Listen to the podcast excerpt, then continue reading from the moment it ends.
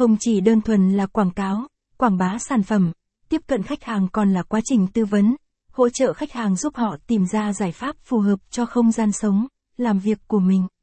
Việc tư vấn và hỗ trợ khách hàng cần được thực hiện một cách chuyên nghiệp và tận tâm, đảm bảo khách hàng sẽ có được sự hài lòng và tin tưởng với sản phẩm, dịch vụ của doanh nghiệp.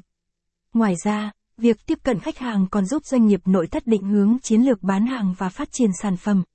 Nhờ những phản hồi từ khách hàng, doanh nghiệp có thể nắm bắt được nhu cầu, thị hiếu của thị trường. Từ đó, doanh nghiệp sẽ điều chỉnh, cải tiến sản phẩm, dịch vụ của mình để đáp ứng nhu cầu thị trường. Cách tìm kiếm khách hàng nội thất hiệu quả sử dụng quảng cáo trực tuyến và mạng xã hội sử dụng quảng cáo trực tuyến và mạng xã hội internet và mạng xã hội đang trở thành kênh quảng cáo phổ biến trong ngành nội thất.